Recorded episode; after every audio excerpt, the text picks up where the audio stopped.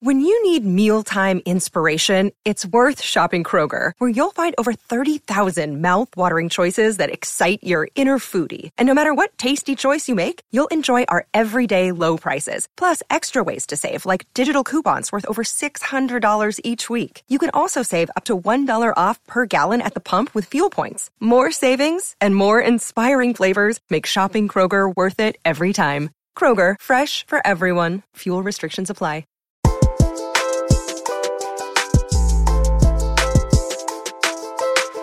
Hello, welcome to XO Higher Self, the podcast where you send in your questions and I, Bunny Michael, try to uncover the voice of your higher self. I'm very happy to be here with you, episode 8. The days that we've been working on this have sincerely felt long because it takes a lot of work, but somehow the weeks are just flying by. There's only two more episodes left in what we're calling our first official season. After that, we're going to take a little break, but there'll be special alternative style episodes dropping during that break, so don't go anywhere. Just want to remind everyone, episode 10, our final episode of the season, I will be announcing the winner of our very first giveaway a one hour video call with me to talk about whatever you want to talk about, along with a gift bag care package put together by the XO home team, aka me and Kara. All you have to do to be eligible to win is become a Patreon member. So hit up patreon.com backslash XO higher self. Go there, sign up. Even as little as $1 a month, you'll be entered into the giveaway. And bonus, you'll be helping so much. We want this podcast to keep growing. We want to reach more people. We want to make as many episodes as we can. Longer episodes, different varieties of episodes. We want to bring on guests. We want to do all kinds of fun stuff. But without your support, we can't do any of it. So thank you, patrons. I see you and I appreciate you. Okay, so it's still a heat wave. I'm still recording this in the bathroom of my apartment because it's the quietest place I can find. And yeah, it's hot in here. So I'm to get this started. Here's our first question. Hi, Bunny. Um, thank you so much for this podcast and for all the insights you share on your Instagram and Patreon. I really appreciate it. Um, so there is a guy who I dated briefly and developed feelings for, but timing circumstances were not in our favor as far as his desires for a relationship, and he cut things off. We remained friends, um, and it's gone through some kind of stumbling of figuring out what that friendship looks like. But it's been in a pretty good place recently, and I really we don't live in the same city, but I really value the conversations that we have over phone and texting. And he's someone who's non judgmental and I can be myself with, and I feel truthful and good with when I communicate with. Um, he is seeing somebody which I knew about, and he recently told me that he is falling in love with her. And it really affected me more than I thought it would. And I'm having a hard time with it. And I can't really figure out how much of it is wrapped up in my own ego and how much of it is valid or non ego based. And I just am not sure what to do with that hurt. And I don't know if it's just like, how dare you fall in love with somebody else when you didn't fall in love with me? And I I could have imagined myself falling in love with him. And I feel like I'm getting kind of caught up in stories and ego, and I don't know what to do. I don't want to lose him as a friend. I don't, I think I might like him as more than a friend. Um, and I would just really appreciate anything that you can, there's my dog shaking, um, to help me think this through. Okay. Thank you, Bunny. Bye. I totally understand wanting to keep your ego at bay and practice non attachment so you can stay in the friendship. And it's totally valid if you want to take this opportunity to take on that spiritual challenge where you love him without needing romantic validation from him. But part of the spiritual path is also being accountable to what you have the capacity for Because if you're not there yet, it's dishonest to pretend to be for the sake of keeping him in your life. He deserves authenticity, and so do you. You can't be a good friend if part of you has ulterior motives. Maybe you should ask yourself if you were friends with him for so long because deep down you hoped it might lead to something more. If it's painful to hear about his new relationship and him fa- falling in love with someone else, then why are you punishing yourself? You know, why are you putting yourself in a situation that's painful? It's not necessary. Staying friends with an ex is always tricky. I've always thought a good test of a true friendship with your ex is if you're both able to talk about new relationships with each other and support each other in your new relationships. If it's still too hard to share or hear about it, you probably aren't ready for friendship. That doesn't mean you don't care about each other or love each other.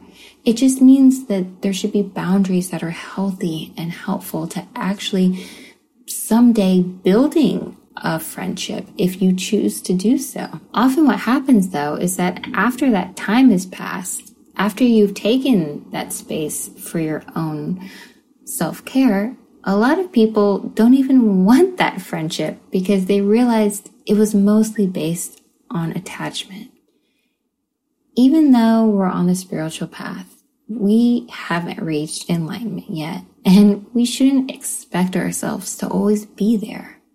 Walking away from a situation that isn't conducive to maintaining our higher self perspective because we know where we're at can sometimes be the most enlightening thing you can do for yourself and for other people.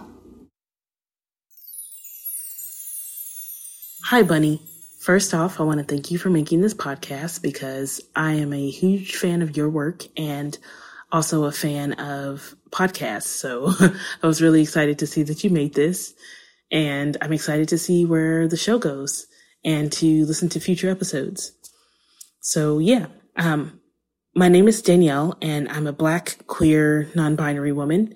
And I just got out of a long-term six year relationship with a white trans man. And I've been having a really tough time post breakup, um, not beating myself up for what I quote unquote allowed myself to endure during that relationship. He and his family really upheld these white supremacist values around relationships and coupledom and, you know, you, you know, people, of course, as well. Um, I just, you know, everything I did was deviant from how they saw themselves and everything I wanted in a relationship was deviant from that. And so it was, a lot of it was played down and disrespected. And I felt like that went on for a very long time, like for years. And I would bring it up to my partner and say, Hey, I feel this way. I don't feel great about it. Um, I really wish you know, you would hear me and see that these aren't things that I want and that I would hope that you wouldn't want either in our relationship. Um, and he would say, yes, no, I hear you. And then things wouldn't change and we'd still hang out with his family and have them disrespect me in our relationship. And it just didn't feel great. Um, and so after that had went on for a couple of years, um, I could tell that I wasn't happy and I could pick up on these patterns that were happening and now that it is over, I'm beating myself up for those moments in which I noticed that they, they were wrong and things were wrong, but I didn't leave. And I would still try to salvage our relationship or what was left of it because I felt like I had invested so much time into it already. Um, and so now that I'm unhappy and enough for us to have broken up, um, I feel really silly um, for staying in it as long as I did. And I'm wondering if you have any advice for moving past those self-hating thoughts, um, those angry thoughts. Of course, I'm upset with him, but really I'm more upset with myself than anything because I, I knew that I didn't want to be in that relationship after some time. So yeah, uh, thanks for any thoughts you can provide. Um, and I really appreciate you doing this. So yeah, have a great day. I'm so sorry that you had to experience a relationship where your feelings and emotional safety was not protected. None of that is your fault. You did nothing wrong. It's not on you that this white supremacist world has told black people to deny their autonomy for so long. It makes sense why you were so patient and tried again and again. It makes sense that you didn't want your partner's racist family to come between the two of you.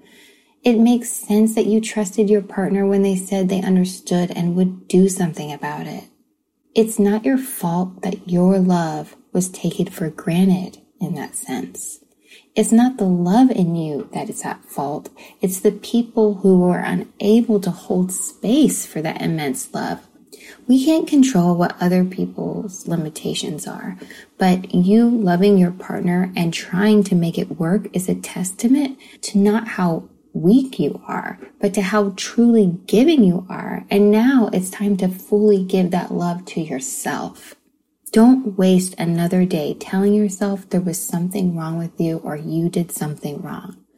No one can really know what it's like to be in a relationship where your feelings are gaslighted until you experience it. It's a situation where you're forced to question your own reality and your own experience. As someone who's also been in a relationship where I was gaslighted, you know, I know that when you're in it, it's really difficult to just see outside of it. But now you can recognize it and you're never going to be in a relationship like that again. As a non-black person, I cannot fully understand your experience, but I know what it's like to have a white partner who does not protect you against racism and puts you in vulnerable situations. I've been there. I think the hardest thing is to separate the times of love from the unloving experiences. The love you experience in those years isn't diminished by your partner's limitations. Yes, you deserved so much more from your partner, but the love that you felt over those six years was real because love is a state of awareness. It's a consciousness where you see the light in yourself and the light in those around you. Those moments were real because you had the capacity to connect to that. And that is a strength. Other people had walls of ignorance that blocked their vision and their capacity. And you stayed not because you were blind to love. You stayed because it takes time to actually fully comprehend what they were blind to. We are here to bless this world and you are that blessing. We are here to heal this world and you are that healing ultimately what someone else does with the opportunity to be blessed by us in relationships isn't in our control. But now you are in control of learning from this experience so you can share space with those that will honor you. Hi, Bunny. I'm calling um, just to kind of ask about a situation I'm having in a job and kind of feeling some guilt around wanting to leave the job. Um, so I'm working for a nonprofit right now and they, I feel like the director is doing, I guess, a lot of like nepotism and I think that they're laundering money. I just think that there's some really shady stuff happening um because the grant funders aren't really like paying attention and I just feel kind of I just feel nasty. And so I'm at a point where I really I need money and I am trying to go to graduate school and um I feel very guilty for trying to get this job to let me go so that I can try to file for unemployment and try to continue on my track. And I mean I would like to get another job but I mean at this point I'm I'm kind of at a loss. Um and my plans for graduate school I had planned to defer because of everything happening with coronavirus um and trying to take care of my family who's at very high risk. And I feel like I'm getting pressured to kind of go to school when I'm not really ready. And um I am just feeling a lot of guilt from, like I said, trying to leave this job and not really have anything in place because I'm just sort of at a point where I kind of feel like I'm losing my sanity by working there and I am trying to respect myself enough to leave a situation that's making me feel so bad. And yeah, that's really it. And trying to balance those feelings.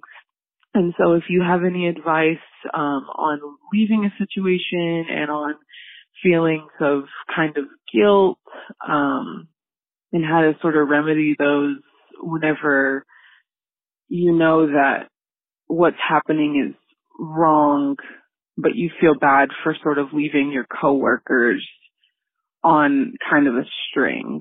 Um, I know that wasn't super polished. I really appreciate your work. Um, thank you for any advice you may have.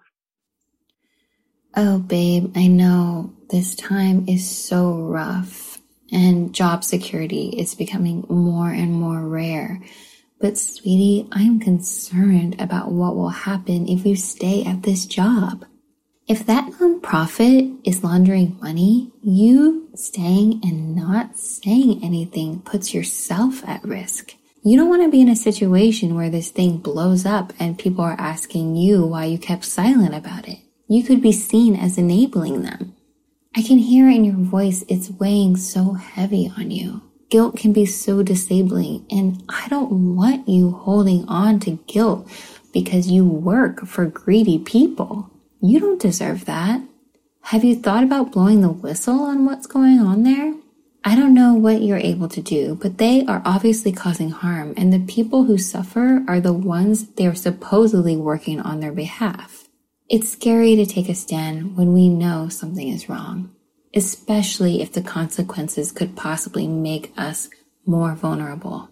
But when you follow your higher self, aka what your heart is telling you, you will be cared for. When you abandon that voice, you silence your own strength. We can never predict what the future holds for us. Even if you had another job lined up or knew for sure you were going to school something else could happen that messes up those plans. I mean, this is the world we live in. We cannot control what happens, but we can control how we respond.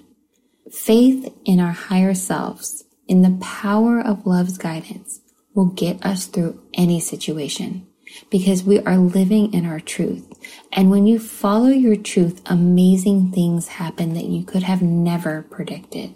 When you let yourself see that you are here for a higher purpose.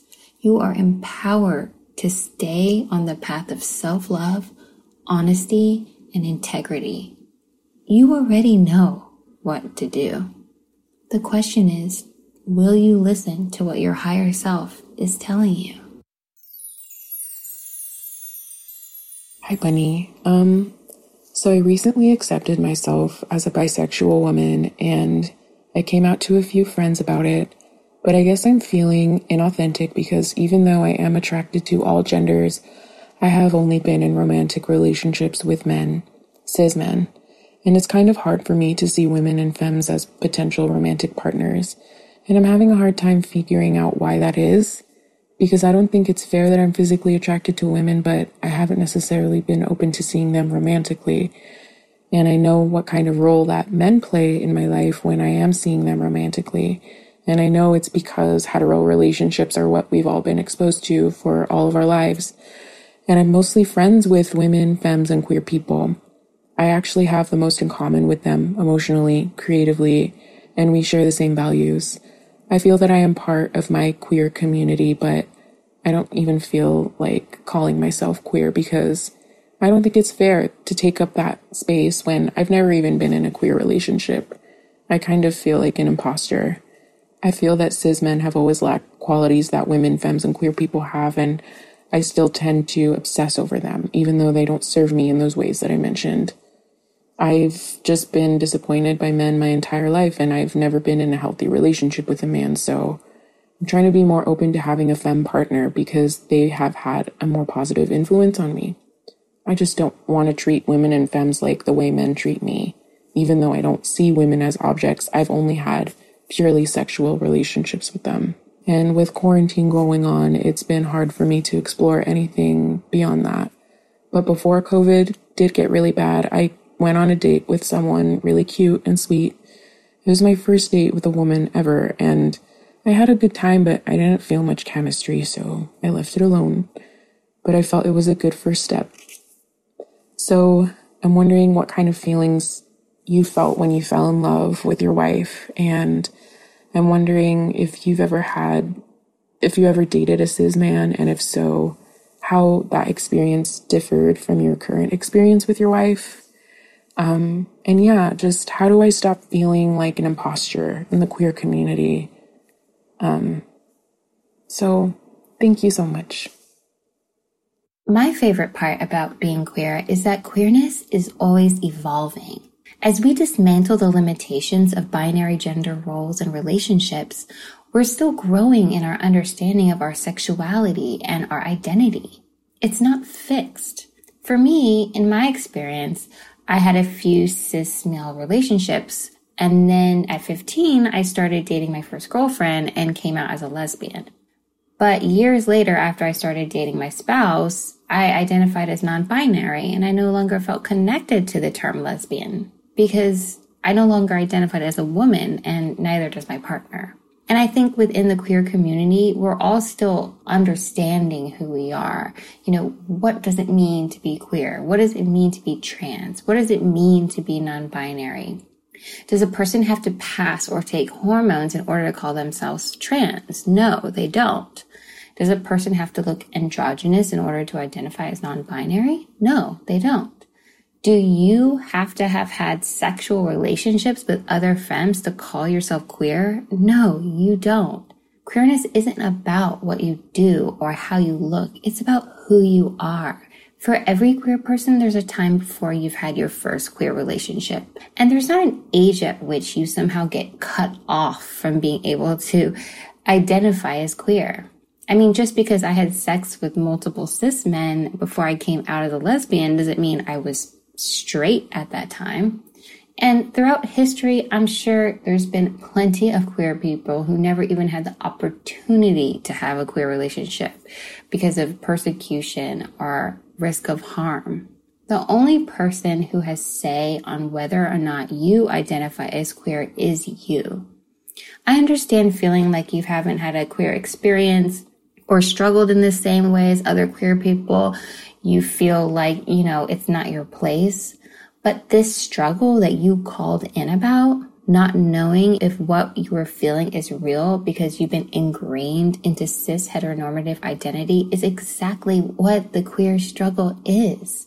Homophobia and transphobia is based on denying your own feelings or people telling you to deny your own feelings, to deny your identity. It's based on people saying that you need to cure yourself from these unholy or impure thoughts. It's all about trying to convince you that what you're feeling inside your heart isn't real.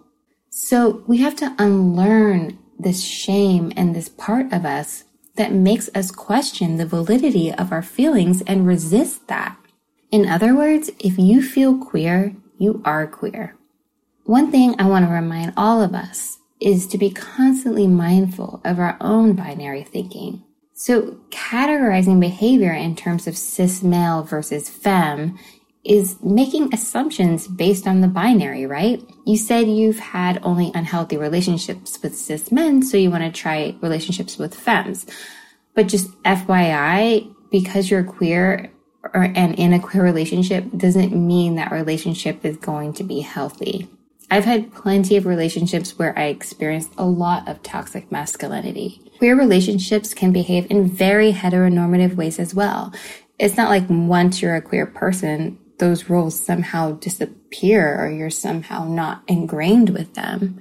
Some queer people enjoy playing out those binary roles too. It all depends on the person and the relationship femme, masc, trans, bisexual, whatever.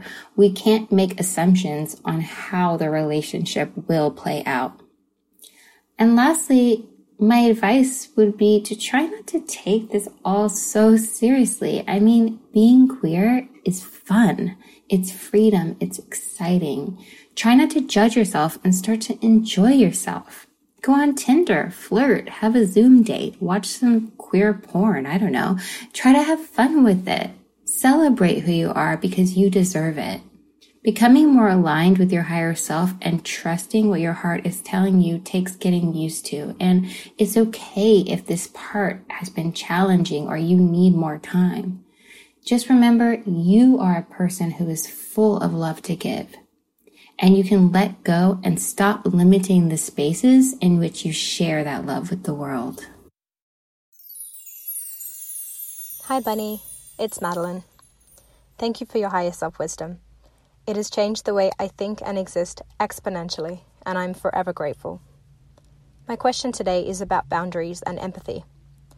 My parents and some of my friends have unresolved trauma, and I even have a tendency to seek out romantic relationships with people who have unresolved trauma. I think it's because it's what I know, and I get a sense of my own worth, value, and ability to love when I can show others they are worthy, valuable, and loved despite what they've been through. It's an understanding that's come from my childhood but my experience of love is to put the needs of others before your own.